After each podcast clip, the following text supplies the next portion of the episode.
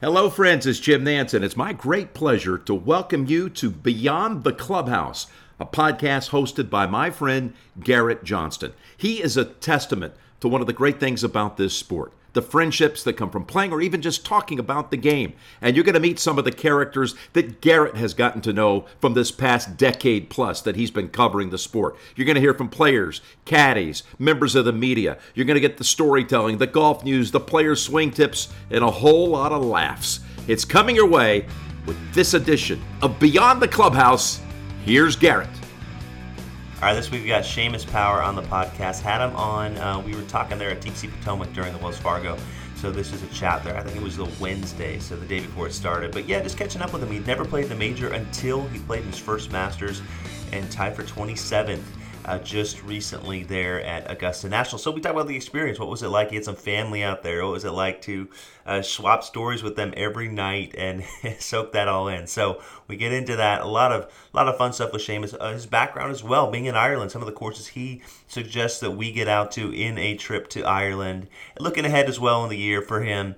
Uh, what he's looking forward to, what he's expecting here for the rest of the year. So, Seamus Power, uh, he's a one time PGA Tour winner. He won the Barbasol championship uh, in 2021, and now we look ahead to what he has next on the horizon. So here's Seamus Power on Beyond the Clubhouse.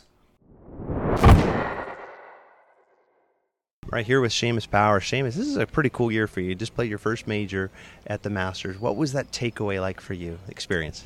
I mean, it was incredible. Something like I'll remember forever. But you know, that's that's the, they're the sort of tournaments that you can dream about playing. They're the ones you you, you practice hard for to, to, get in. And you know, it was it was fun. Didn't quite play my best, but I was able to get in for the weekend. And so I mean, that was fun on the first try. But yeah, just I mean, it makes you want to get back there even more. To be honest. What is it about that place? What what really stuck out to you? Was it the drive down Magnolia Lane? Was it Amen Corner? What what really remembered? I mean, the whole experience, it's hard to separate them all, to be honest. You know, even from the par three uh, combination with my brother on the bag, and, you know, just having a, a, bunch of friends and family traveling over from home just to, like, to share it with, and obviously the course itself. I, I think that's the cool thing about the course itself. We all watch it forever. Well, I've been watching the Masters for 30, or not 30 years, whatever, 25 years. Mm. So you've seen you know all your idols hit all these shots, and so you, you can't wait to see them yourself. And I mean, it was one of the few places that you've been to that, that lived up to the hype in terms of all that. So I mean, the whole experience was amazing. It just I said it's just special. It's a lot of great memories, and can't wait and can hopefully I uh, can get back there again. How did you and these friends from Ireland and family? How did you guys share? Was it each night you guys got together, or was it after the tournament? What was the best way to share memories? No, we were. I mean, it, we had kind of uh, we were lucky. So, like one of our friends um, is a is a really good chef back home in Ireland. He was he was off work, so he was coming over. So he cooked up incredible food for 20, 25 people every night. So it was it really was incredible. It was. Uh, it was it was just fun after every day. Everyone's got their stories after the day and just all that. Just being able to share it all that with with people not you know where I'm from. Not we don't all grow up playing golf, so it's kind of fun to be able to share something that obviously I do and and they wouldn't do in a normal kind of week. So it was it was just the whole thing was incredible. Well, how much does playing at the Masters get you fired up for more majors now? Looking ahead. Yeah, I mean it really does. I mean that's where you want to be. That's where all the top players are, and, they're the ones you want to test your game on. So it's yeah, absolutely it's huge. You know, I'm, I'm lucky. I've got the PGA coming up in a couple of weeks, and then hopefully I can play well and play my way into the U.S. Open and the Open itself. So uh, they're huge goals, and uh, yeah, I look forward to hopefully reaching them this summer. Yeah, well, when you look at the Open Championship going to be at St Andrews, yeah. do you know some of those courses? Have you played the old course a few times? What would it mean to you to get there? Uh, yeah, I mean that, that would be special. I mean, just being the home of golf. Uh, yeah, we, I was, I've been lucky enough to play that a few times. I don't know how exactly, but quite a few times.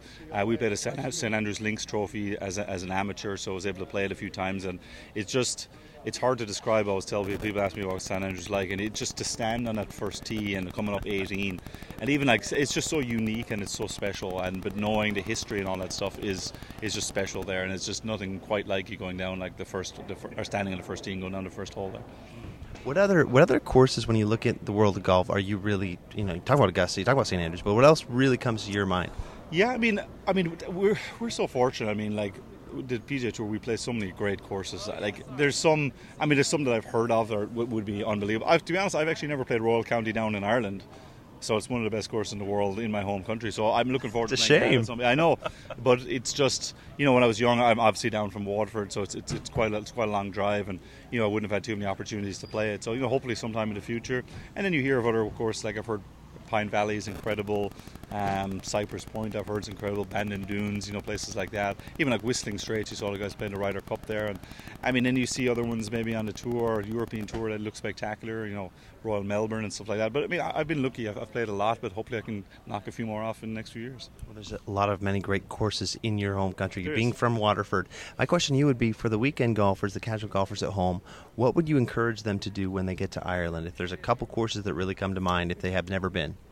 Yeah, we, we're, we're very fortunate. I mean, I know everyone, a lot of people that travel to Ireland, they play a lot of the similar rotation of the, um, you know, the, the top courses and Ballybunions. Yes, and, yeah. all the famous names. But like, there really is, there's fantastic courses. I grew up in a small town in Dungarvan with three three very nice parkland courses West Waterford, Dungarvan, and Gold Coast.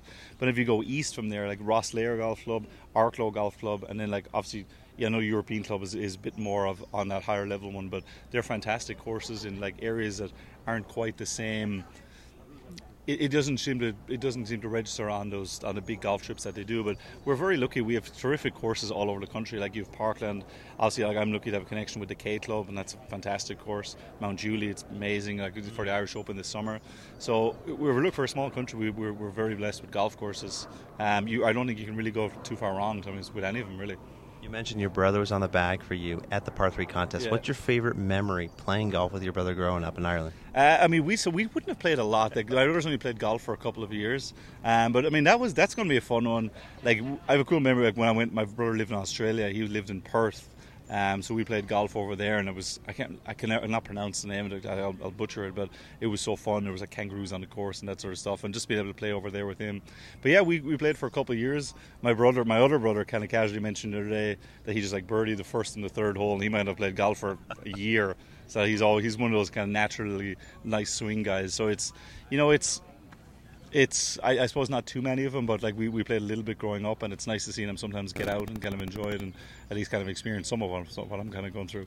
Definitely. Yeah. Well, we look at the PGA Tour season you're in right now. You have a really good start there in January. I saw you played well in in uh, Sony. I want to say there yeah. early on, top yeah. five, top ten. Yeah. What, what does kind of confidence do you get from your early play in this year?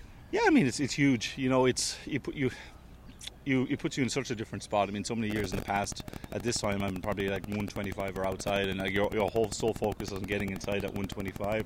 For now, it's just trying to improve. I'm not sure. I'm somewhere in the 20s, like in a great spot. I know I'm going to qualify for the playoffs, so it's just trying to improve your standings, and it's you know try to get back in the winner's circle and that sort of stuff. So it, it gives you a lot of confidence to kind of chase some of those bigger things, or sometimes you get preoccupied. In the past, I've been preoccupied just trying to make sure I can have a job for the following year. So it's a different spot to be in, and it's one I hopefully I'll be uh, going in going forward.